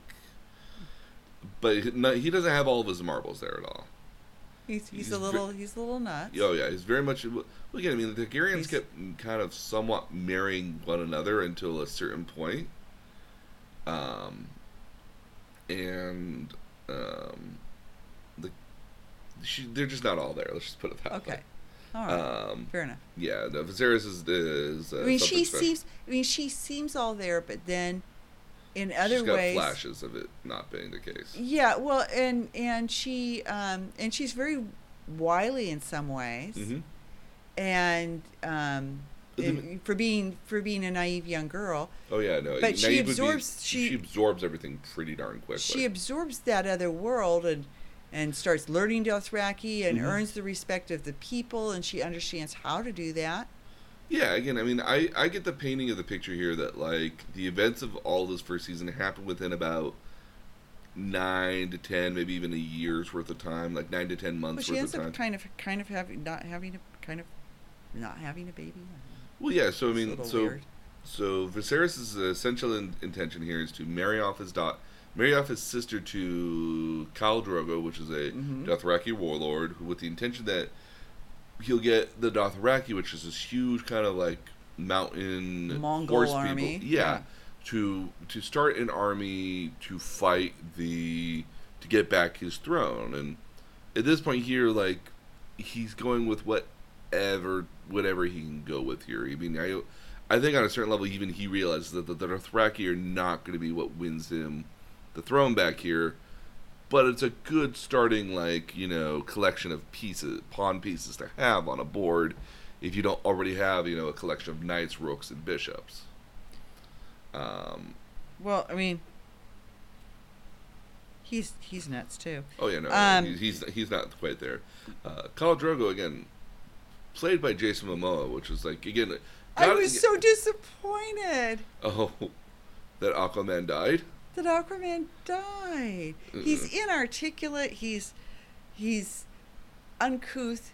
He's um He never speaks a word of English this entire time. Time, he speaks yeah. in, speaks this Dothraki language, which is a literal made up language they figured out for the for the show here, based off of uh, the Dothraki language they kind of used in the books. but was- but yeah, but he's able to communicate. He obviously loves her and and Yeah. and is very proud of her and is very protective of her. yeah all those things.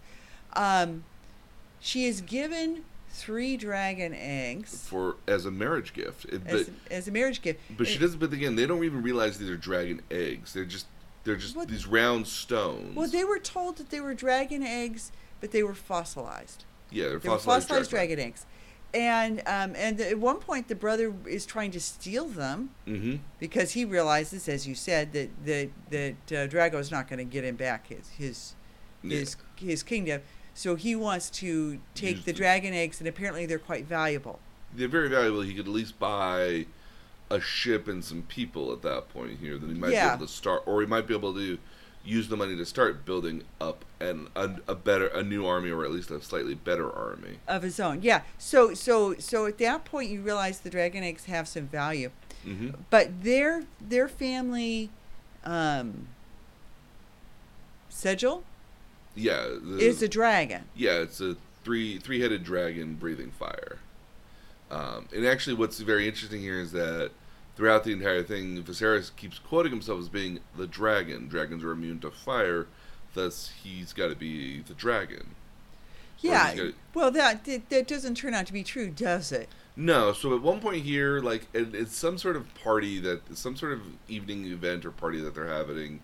He runs his mouth for too long and gets you know, and well, gets she's pregnant, and they're and She- they're and they're celebrating her pregnancy. her pregnancy, and and yeah, he's running his mm. mouth that he wants his crown, and why haven't you done what you promised and put that crown on my head? yeah, so He's gonna regret that line. So yeah, so like Khal Drogo takes like I guess some gold armbands or some other jewelry that he had on him, and drops them into a pot and basically burns and boils his own, Melts them. melts them down, and then takes the pot and then turns it over onto Viserys' head, killing, killing him. Just pours. He says, "Here's your here is your, your crown." crown. It's the one time he speaks English. if you yeah, very few in between, but like yeah, and and he- crown fit for a king. yeah, and he and he pours the the molten gold Mm-hmm. over his head, and there there goes that character. His head falls down and literally falls down with a gold with a met, metallic thud. Yeah. Um, and Daenerys basically looks at him and is like, "No, if you If you can't were- be the dragon, he would be immune to fire." Yeah, so you you cannot be the dragon, Mhm. and that's the first time you really see she's a little mad too. She's yeah, she's not quite there either. Like the fact that her brother got killed here was very much, in a brutal way. and she did not flinch at all. no, but I mean, by that time he's beat her, Yeah, and and and you kind of think if that's the first, that's probably not the first time that that's happened. yeah. yeah. So so she he's getting his comeuppance, and she's like, "It's so sad." yeah, Single tear. Single tear. Yeah, So, um, so eventually, what ends up happening? Eventually, at some point here, um, Khal Drogo here is having like a fight with another like portion of his people here that like don't like uh, Daenerys, who is oh by the name the name Khaleesi means daughter of warlords, yes, and in some cases, sometimes the warlords, the sometimes the Khaleesi is like rides in the battle with the warlord, and sometimes she's about she doesn't even have the same kind of level of respect as the as the uh Kyle's Kyle's uh horse. Well, okay. This is back to that thing of women are not regarded well No. and are treated treated the sex is brutal and and not reciprocal No. and and um it's The- it's very much a man's world. Yeah. But so so let's talk about the the Dothraki his his particular clan, Plan. Yeah. decide to take over this village Mm-hmm. and they're pillaging and burning and raping as as as the, as warlords and horse people would. Yeah, um, and um, and they're capturing a, a bunch of women to be slaves, Mm-hmm. and she makes them stop um, handling the women harshly, Yes. and she understands that she can't demand that they be free, but Mhm. she doesn't want them being raped, Yeah. and that's what causes the And that's what causes the disagreement between them. And yeah Khal Drogo, in his infinite wisdom here, like stands up for his girl, stands up for his wife. Uh, but the other guy used like a poisoned sword, I guess, or something of that Yeah. nature, and poisoned Khal Drogo, which you know gets him pretty darn sick. Um, and then there's a witch. that's from the town who agrees that like, oh, I'll save your I'm husband. the I'm the medicine person. Yeah, yeah. I'll help save your husband here. And I guess at some point here, she also like taints Daenerys here as well to make her have a miscarriage, uh, from what I understand. No, no. What? I What? don't what, understand she gets what, the what I what I so what I took took away from it was, um, she is treating the the uh, Drogo, and he's not getting better. hmm And so Daenerys goes out outside out um, outside of the tent and and calls the, the witch woman over, and um, and the the um, other people in the clan get very upset Yeah, because they don't they think this woman's dangerous and the witch witchcraft is is It's horrid. witchcraft, yeah. It's, yeah, it's witchcraft and witchcraft. And um and Daenerys brings back in Drogo's horse who is sacrificed, blood all over, um, sacrificed as part of the spell that the The witches ritual to do it. Yeah. doing. And um, and when Daenerys leaves the the tent, the um, the uh, the rest of the clan is is mounting up against her, and um, and trying to drag her away. And uh, Jonah's trying to save her, and she goes into labor with the stress of Ah. all of that. And she's she's at that point only like six or seven months pregnant. She's Mhm. not Not fully fully, fully, fully pregnant. And so Jonah drags her back into the tent. Oh, she so then she has a stillbirth. She has a stillbirth I got okay. Yeah. in the tent. Now, now Drogo lives, but as basically a vegetable. He can't talk. He can't communicate. He can't Mm-hmm. anything. The clan needs to move on. They can't. I mean, There's she's, a few. she- there's a few stragglers that stay behind that are loyal to Khal Drogo and then Khaleesi, but the majority of them just like zip off and leave. go off and and so she's left with she can't take her husband with her because he's Catatonic. yeah and um and she doesn't want to have him survive that way so she um smothers him Yes. makes me sad because she she actually did love him No, yeah, yeah, she eventually loved him at the end, very much so. Very sad. Very Um, and they decide that you know they'll give him a proper Viking funeral, so they'll lay out some uh, wood pilings and they'll burn him alive. They'll burn him, the his body. They burn the witch as well, yeah you know, as, as punishment for not saving their warlord. yeah well you know Uh, and then, um, and I guess Khaleesi is also going to burn all of her worldly goods as well. So she throws the dragon eggs in there as well, as long as as well as some of her other her own personal effects. I, I see and i assumed that those were all the wedding gifts yeah. So, um, and then she's going to burn as well with it. So she Yeah, joins her husband, yeah so yeah and she comes out. Not a scratch on her, maybe a little bit of dust on her, but not a scratch. she's got a little soot little soot, yeah. but she she she comes out of the fire unt- unt- unscathed And she comes out with something new. she does She comes out with th- with baby dragons. dragons. Yeah, Like she's going to be the mother of dragons. Thus, the mother of dragons. The mother of dragons. And that's kind of how we end season one here for the most Yeah. part. Here is her just looking out into the distance with a literal dragon just kind of on her shoulder, just like roaring out into the distance. And those things get big. I was going to say they're not going to stay little. no, they get bigger quickly. Um, So yeah, she has literally been through fire. born and reborn in fire Yeah. like a phoenix. Yep. So, um, but that's most of what season one is here for the most part. Like, what what did you think about the entire season as a whole? I mean, like, can you understand why people were like super excited about this? Okay, so I can see why people are super excited about it, and I can see why people get hooked. I would like to see season two as well. Mm-hmm.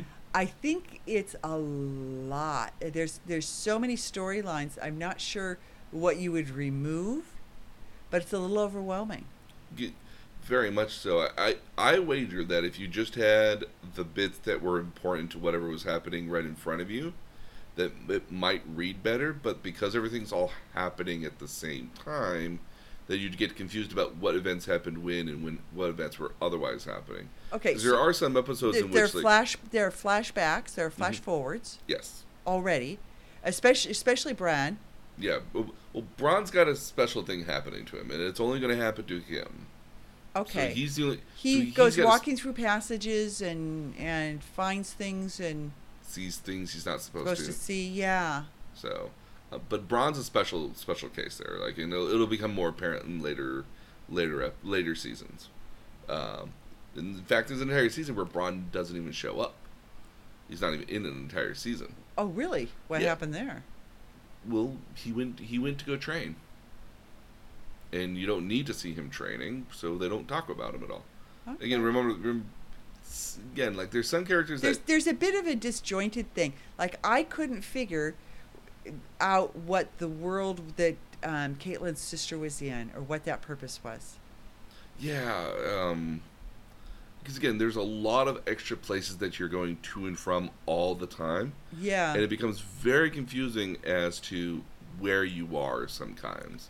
And it's almost it's almost one of these times in which like you really do want to have the the cork board and the ribbons and the strings moving around everywhere to kind of figure out where everyone is at any given point. But and and some Um, and, and so some of the worlds entangle a lot. The wall is its own separate place. It doesn't really have much relationship with with with, anything happen- else. with yeah. whatever's happening everywhere else. Essos is much the same way. Whatever's Yeah. happening in Essos It does stays. it- it's like sta- Vegas. it's- it happens in Essos, stays in Essos. Yeah, But Winterfell and West King's Landing. King's Landing. And most of the West Westeros stuff kind of like is all playing in this giant circle of whatever happens here affects what will happen over here, which then affects what happens over there. the butterfly effect. Yeah. So so I enjoyed all the storylines. If I if I make a total of major characters that that died, they were mostly older. So you had King Robert, you had Ned Ned, Stark. Stark. Um, the one younger one would be Daenerys' brother, Yes. Viserys. Viserys. Um, but then um, Drogo was kind of a, a no, Older. I would say maybe yeah. because I'm older. Yeah. yeah, um, character. Probably something somebody in his 30s or maybe Yeah. early 40s. Yeah. So, um, all really key important people, Mm-hmm. which kind of blew me away. But it, it that's where I, I think the focus must be the young people that they developed as characters must live. Well, so much is that the new generation has got to kind of pick up where the old generation left. Right, off. and there's not an they haven't had their own kids, so there's not another generation to fill in for them. Nope. Nope. And or when would you have to chance to have kids? Well, this is true too. Yeah, I mean, Plus, like, they're none of them married. Um, our, marriage is a very uh, fluid thing in this show. oh, is it? Again, I mean, I don't know why that would surprise me. Again, I mean, like, there's a lot of characters that get married and then like their marriage is annulled and it, they move around quite a bit. Do they? So it's just sent to eventually end up with somebody decent. I'm not gonna say. Okay. All right. If it makes you feel any better, she does make it to the very end. I'm gonna assume I'm gonna assume Jon Snow does too. Maybe Okay. he does die at one point. He does die. Yeah, I mean, I'll spoil that. He does die at one point. Oh, that's too bad. I like him. It's okay. I like him. We all like him. He's a very good guy. Again, he's died in the books. Right, we're at in the books right now, he's dead. You have that look like he could come back. I just really, really am trying to like I'm trying to be the cat holding the canary in my mouth. Okay. I, I, so I, because I deeply apologize for that. Your your look says, well, we might see him again. We might see everybody again. I mean, like, there's certain characters that die that literally do come back in the books. There's at one point here a character that does stuff to people that makes them turn dead and then come back alive. What a nice skill. I know it's very. It's uh, again. I mean, like, remember that magic in this world is very, very rare, and then to see it is like, sort of, sort of a moment here. So, like, Well, magic in our world's very very rare, and to see it is a sort of moment. well, I mean, I don't know. I mean, like, I think David Copperfield knows what he's doing at a certain point. Yeah, that's not. Not the same. not the same. So but- yeah, but, but you would watch a second season of this. Yeah, I would watch it. Well, yeah, no, I'm going to. Well, I gave you the material for it, so Well, yeah, but no, I mean, I enjoyed it, and even if you hadn't given me the material for it, I would have, I would have gone seeking, um, because I would like to see what happens to to the characters. I'm very curious about the dragons. well, who are you most interested in? Okay, my my favorite. I'm a Dinklet, so absolutely my favorite character. Um, So you want to see what more happens with uh, Tyrion. Okay. Yeah, um, because he is wise. He's this sort of sardonic kindness. You know who he often reminds me of? He reminds me of House from Gregory House from the show House because he's very Yeah. much sarcastic. He's very like of his own own desires and, and benefits, but he moves through everything trying to still be like the wisest guy in the room and still offering help whenever possible. Well, and but he, I mean, I really was touched by him trying to trying to do the horse saddle thing because he he had no reason to do that. And he had no benefit out of it either. Right. Yeah, Right. he was just So- doing. so- he was doing like we. he was just doing what he thought would be useful, and I actually, I, I, I actually would like him as as the hand of the king. Because because he strikes me as being the one person who would do, who would want what was best for you. Yeah, or want best for everything else around you. Yeah. So uh, uh, to have uh, positive motivation, I guess. Yeah, then you'll then you'll like season two for for for Peter Dinklage and, and Tyrion. That a lot of what you want will happen. I know he makes it because I know he's still a character. Yeah, So, um, so I very much like like him. That he's easily my favorite character. The one I identify probably the most with is is Arya, um, just because I like the the stand on my own and I am who I am sort of Yep. sort of thing. I really appreciate that. Worried about Sansa. Sansa's very. We're all worried about Sansa on a certain level. Okay, because she seems she seems very. Um, she I mean having to cope with a lot. Mm-hmm. and and at this point the only mother figure in her life is Cersei who's seriously twisted Oh yeah, and um and also she's she's lost any sort of moral compass standing beside her or alongside her I hope she finds Well, she's got nothing. She's got nothing to fall back on. well and is Littlefoot there for her at all out of respect for for her mother Littlefinger, yes, on a certain Littlefinger, level. I'm sorry. on a certain level, yes, but he's still playing his political machinations as well throughout. he the- doesn't know how not to he can't help himself He, he really can. yeah so I get that Um, any interest in Jon Snow, or Jon Snow is just kind of like Oh no. Okay. So so yeah. Of of the sort of um, hero Characters. characters, he's my favorite. I mean, Oh, I. I want good things for him because he, as much as he's a bastard, he's he um, is his father's son, and I assume that takes him far. I assume that takes him away from the wall. maybe. I just just that's my sense. Yeah, He's his father's son. yeah. He's very much his father's son. Um, the second season, you'll actually get to meet one of the you what it, what I imagine might probably be one of your more favorite characters is Brienne of Tarth. Again, it's this six foot four female knight. Very, very, very cool character at the end of the day here. Um, and then uh, my personal favorite character here is just Jaime Lannister. Actually, I, I See now, I think he's unless unless he really changes. I think he's a little shit. yes, If he, okay, I, I appreciate that he's a little shit, and that's kind of why I like him. okay. He So- tried to kill a little boy. Later seasons help him help redeem Okay. him somewhat. He- Okay, he, gets better. He gets better. He gets Okay. better. He, again, he's a, You he's- see moments in which he's honorable. but then you see him at moments in which he's just like, "F you." Yeah, Yeah. Oh, very much so. No, again, it he- certainly makes him an interesting character. Yeah, again, like, and that's kind of why I like him. He's, a, he's very, he has a very interesting uh, change. Again, I mean, Tyrion and Bronn are still my favorite buddy cop duo throughout this entire thing. Here, I think they're just the best. They, they just Oh, have the best just- line. He's just he's just cool. Yeah, they have just the best lines throughout the entire thing. Cersei concerns me. I'd like to see her get hers. Well, mm, you might have to wait a while. Oh, okay. Well, okay. So, uh, Joffrey's also personal favorite as well. I find him despicable. So now, when the character eventually does leave, the actor quit acting entirely because he was so closely related to that character that the actor actually had to stop acting because he would get death threats over the character, Oh, jeez, Which- that's too bad. which is really kind of yeah, it's really That's sad. too bad. That's taken things to another level. yeah, Okay, so I sent you an article earlier today. I know, right? Is that they're that they're doing They're doing a prequel. Gee, what would you do a prequel about? Oh, you do what? You do a prequel about the the war that got you, where I- they.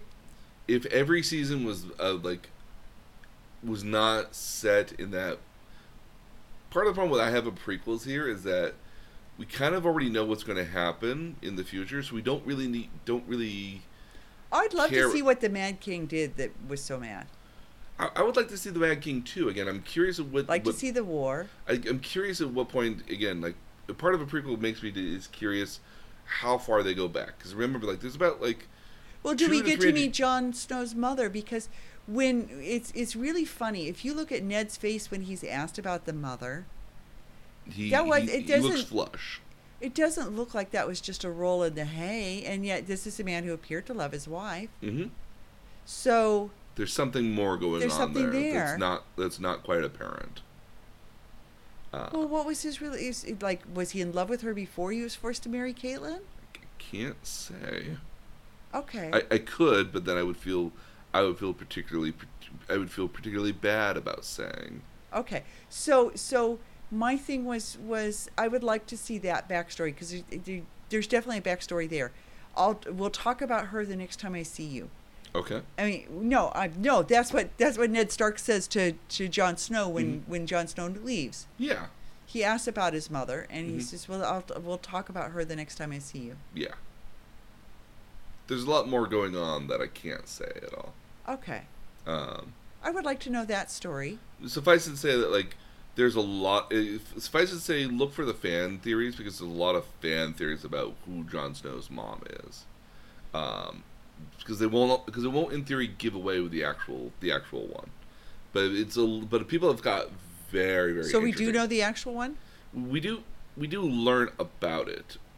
I won't say what Well, cause, because King Robert asked him about it. I never knew the name of the the Uh, bar wench that, yeah.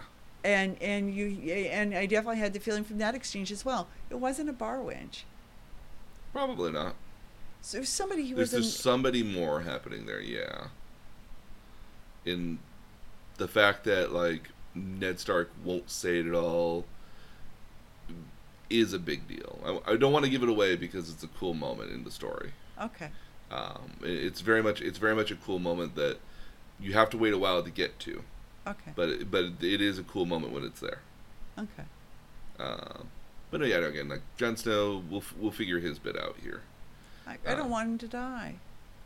We all don't really want anybody to die. I mean, like, did we ever? Would, I'm not bad with King Robert dying. He was kind of an ass. but Ned Stark dying, Yeah, that was bad. yeah.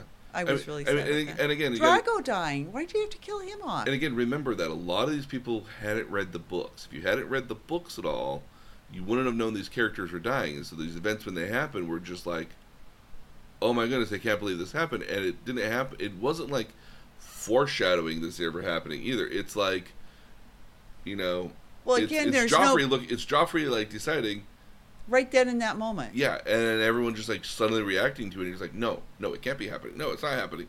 It happens. Fade to black, Yeah. and then you're just left like. How there's there's an amazing wedding that hap- There's an amazing wedding moment that happens later. That's all the hit online, with reaction shots. whose wedding? Um, Robb's wedding. Robb's wedding. Robb's wedding later on has a really is is such a point here, then such a big turning point for the show on a certain level that you almost wonder how the show keeps going.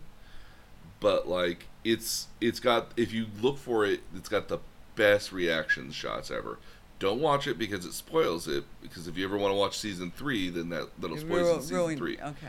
that'll that'll spoil season three. But like, it's an amazing moment that like basically everyone was like, "Damn, they are like everyone kind of kind of kind of understand that like." Okay, they killed off Ned Stark, this great heroic character, and they got a great actor for it too. That if you, that like if Sean Bean had been able to play the character for the next like five years, it would have like reinvigorated his entire career. Well, I'm assuming he gets some flashbacks. No, he doesn't. He doesn't. No, Because we had so many flashbacks and flash forwards that I assumed that he would get some flashback work. He doesn't, if only just because I think at the end of the day here that it would have cost a lot of money to bring him back. Because like you could ask for a lot more money to do that. Yeah. Um, but at the same time, he had already been committed to Something a else. number of other projects. Okay. That if you had him back here, you'd have to have him back for like a week or two to do stuff and. Like, I Find a week or two. I know, I know. You can find a week or two somewhere to do to do pickup shots or just like even just a simple like little voiceover or something or like a flashback. Yeah. I, it would be nice if like again the prequels interest me as far as how far back they're going to go. Are they going to go back to when the Targaryens first arrived on Westeros and basically conquered Westeros? Is it going to be that, or is Well, it? is it going to be one season or is it going to be? I don't know. Again, I mean that's part. Of, I mean that's kind of very much up in the air. I mean, like a lot of the things you really want to do though is you really want to keep a lot of the production staff together that's worked on it already that knows how to do a lot of this already. They know Well- how to generate King's Landing. They know how to generate the dragons. They know you have all the sets and all the prop master stuff there. You Well, the keep- dragons have been gone for years, though. So I don't think the But- dragons are in the prequel. Unless that's what it says here again. I mean, like um, the series will be set thousands of years before the events already seen in Oh, thousands of years. So it could take Oh. place before. I mean, before even they arrive. Before dragons. Well, I understand there. they're filming in Ireland, which would totally, totally, the Essos would be totally. You can't do that. No, because this is more or less more like Morocco and a couple other different places. Yeah. Um, so yeah, no. Again, it's again it depends on how far they go back. I mean, like if you go back to like Star Wars, as an example, when they did the prequels, kind of all knew how we were going to get there. At the end, we kind of already knew what was going to be the end game here. It was all about how you got there. And part of for me, what was disappointing was like I had all this time in my mind to figure out how they were going to get there, and it didn't play nearly as It well. wasn't as, this. Yeah. It wasn't the same thing, and that's part of the problem with prequels is that you kind of got to get back to where the first one started at. So unless you get there in kind of a really unique and fun way, or a unique way that like nobody ever thought of before, everyone's going to kind of be a little disappointed. Unless you're doing a prequel that's like so far back that it doesn't actually interfere with n- newer events Well, going to happen. It's kind of like having a beloved book and then having the movie screw with it. That too. Yeah, I mean, I mean, I, I, I wager that if you knew all the events of Harry Potter before the final, before the fi- before the final movie was written, like, 'cause you got to remember when they first when they shot the first um, Philosopher's Stone movie, that first Yeah. movie, the fourth book had just barely come out, Yeah. and as much as that first movie is very faithful to the original book, like later movies leave a lot introduce a lot of stuff that's in the books but leave a lot of stuff out We couldn't fit everything in. well you couldn't needs to be- possibly fit everything Although in. the last, so the last book is two movies. yeah and you get pretty close to fitting a lot of what was in there Yeah. but there's still a lot of stuff that like had you known this would be important later on or this would be important later on you might have kept those elements in there and chose to disregard other elements like you would have Oh, the time. So the timing of the of the of the movies, as opposed to the book still being written. like like as an example Yeah, here got it. like I one got it. example here is like uh, there's a character named Rita Skeeter who plays prominently in the fourth who's very important in the fourth book she Yeah. pops in and out of the story here She's and a she's a news writer. she's yeah. a news writer and she gets all these great scoops and everything and everyone wonder, everyone wonders how she gets all these scoops you eventually learn that she's um, the ability to turn into a cockroach Yeah. And thus that's how she just snuck everyone in everywhere and got all the secrets for everything Yeah. she plays a somewhat slightly not necessarily a more vital role in later films but she plays a role in later films that like help push the plot along Yeah. but it's one of those characters in which that you if she wasn't actually ever around you would never actually miss her at all because she wasn't playing a huge role at all even in Right. that fourth book so you could have been a, you could have like decided to just excise that entire character and put in stuff that would be more relevant to later movies so you can set that kind of like dynamic Yeah. kind of which is the same way marvel's movies do is they they leave stuff behind in order for it to become important later on Yeah. like if Yeah. you go back to the first Iron Man movie here, you see uh, Rhodes here look at the look at the Mark II Iron Man armor and basically look at it and be like, maybe I could wear it. Nah, next time. Which is sequels the second movie, which becomes War Machine, Yeah. using that same Mark II armor as a template Yeah. for it. So Yeah. Yeah. again, I, I would love to see a Harry Potter movie in which like they went back and just did re tried to redo everything. Um, if you, I almost imagine you can you could do another seven movies, but if you knew what was important when it was going to be important, but I don't think you're ever just going to get those characters ever again.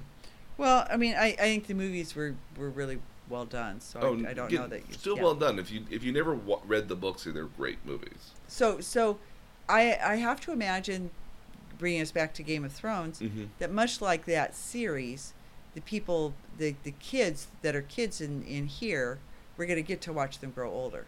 Yes, you get to watch a lot of these. A lot of these actors again are, have inhabited these roles for seven, eight years, and Yeah. so you will get to enjoy watching them. They get older and um, and bigger and taller and you know more mature. uh, Yeah. literally in in more or less not just their physical stature, but their mental Yeah. acuity and stuff as Yeah. well. Yeah. So you get to kind of watch a lot of these characters. That'd be fun. Um, and you get to watch some characters grow old and die. Sometimes of natural death, and sometimes not of natural death. Well, did Catelyn die a natural death? Not gonna say Okay. that would be spoiling. Cersei, you said makes it to the end. Seriously, does make it to the end. She make it beyond the end. Not gonna say. Okay. She's in that last season. I'll I'll say that. Yeah, yeah. Well, now, uh, so so here's my final question for you. Okay. Um, because I know some people were really disappointed with how it ended, and some people thought, "Oh, that's a really good ending." How did you feel about it? And I don't know how it ended. How how do you feel about how it ended? I feel that the ending that the, the way that it ended was the right ending. I, I feel at the end of the day that like if you if you decide you're going to make an ending that that you go wholehearted with that ending that it does make sense at the end of the day. The ending does. It's just the way that they got there was I felt way too quick. And that was part of the problem here is that season seven and season eight. Season seven was about seven episodes, and season eight was six episodes.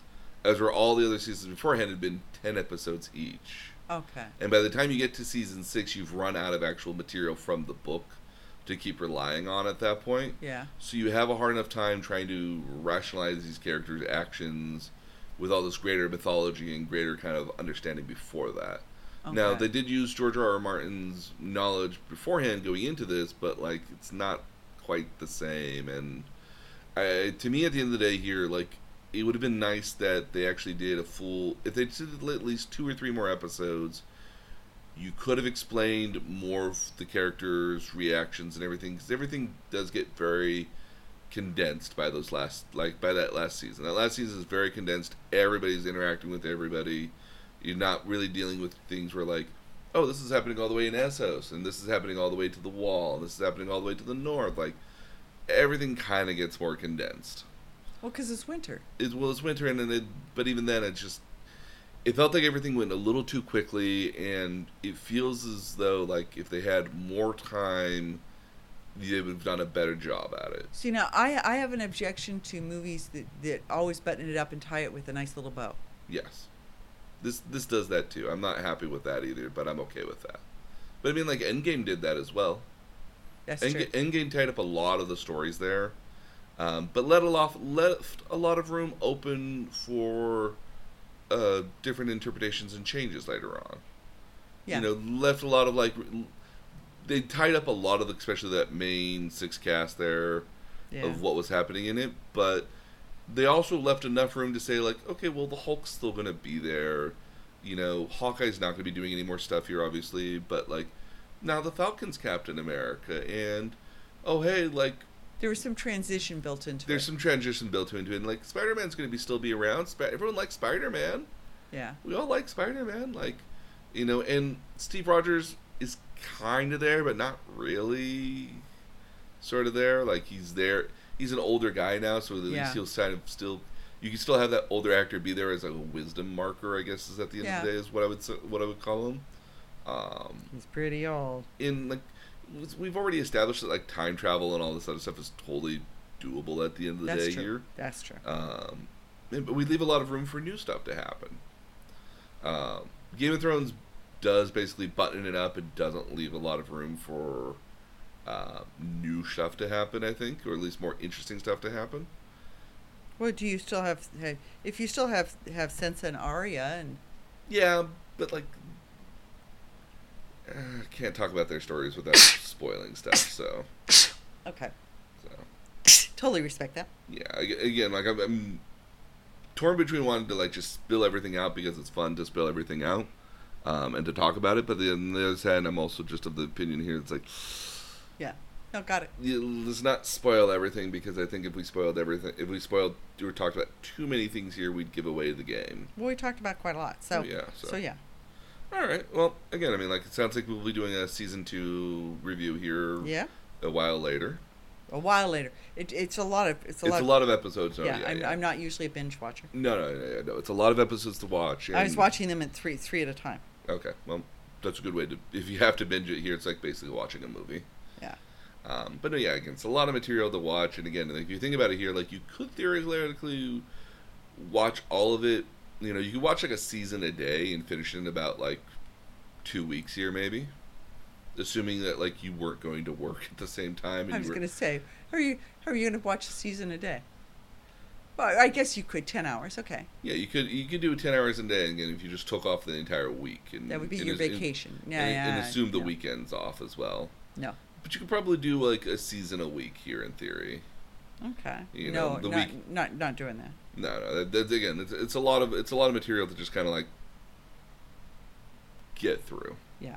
And, and it's, what's nice about it is though is too is that when an episode ends, it's like okay, now I can breathe and go do something else. I can Yeah. come back, you know, an hour. You know, I can I have an hour to watch. I will come back to it later, Yeah. which is nice. Yeah.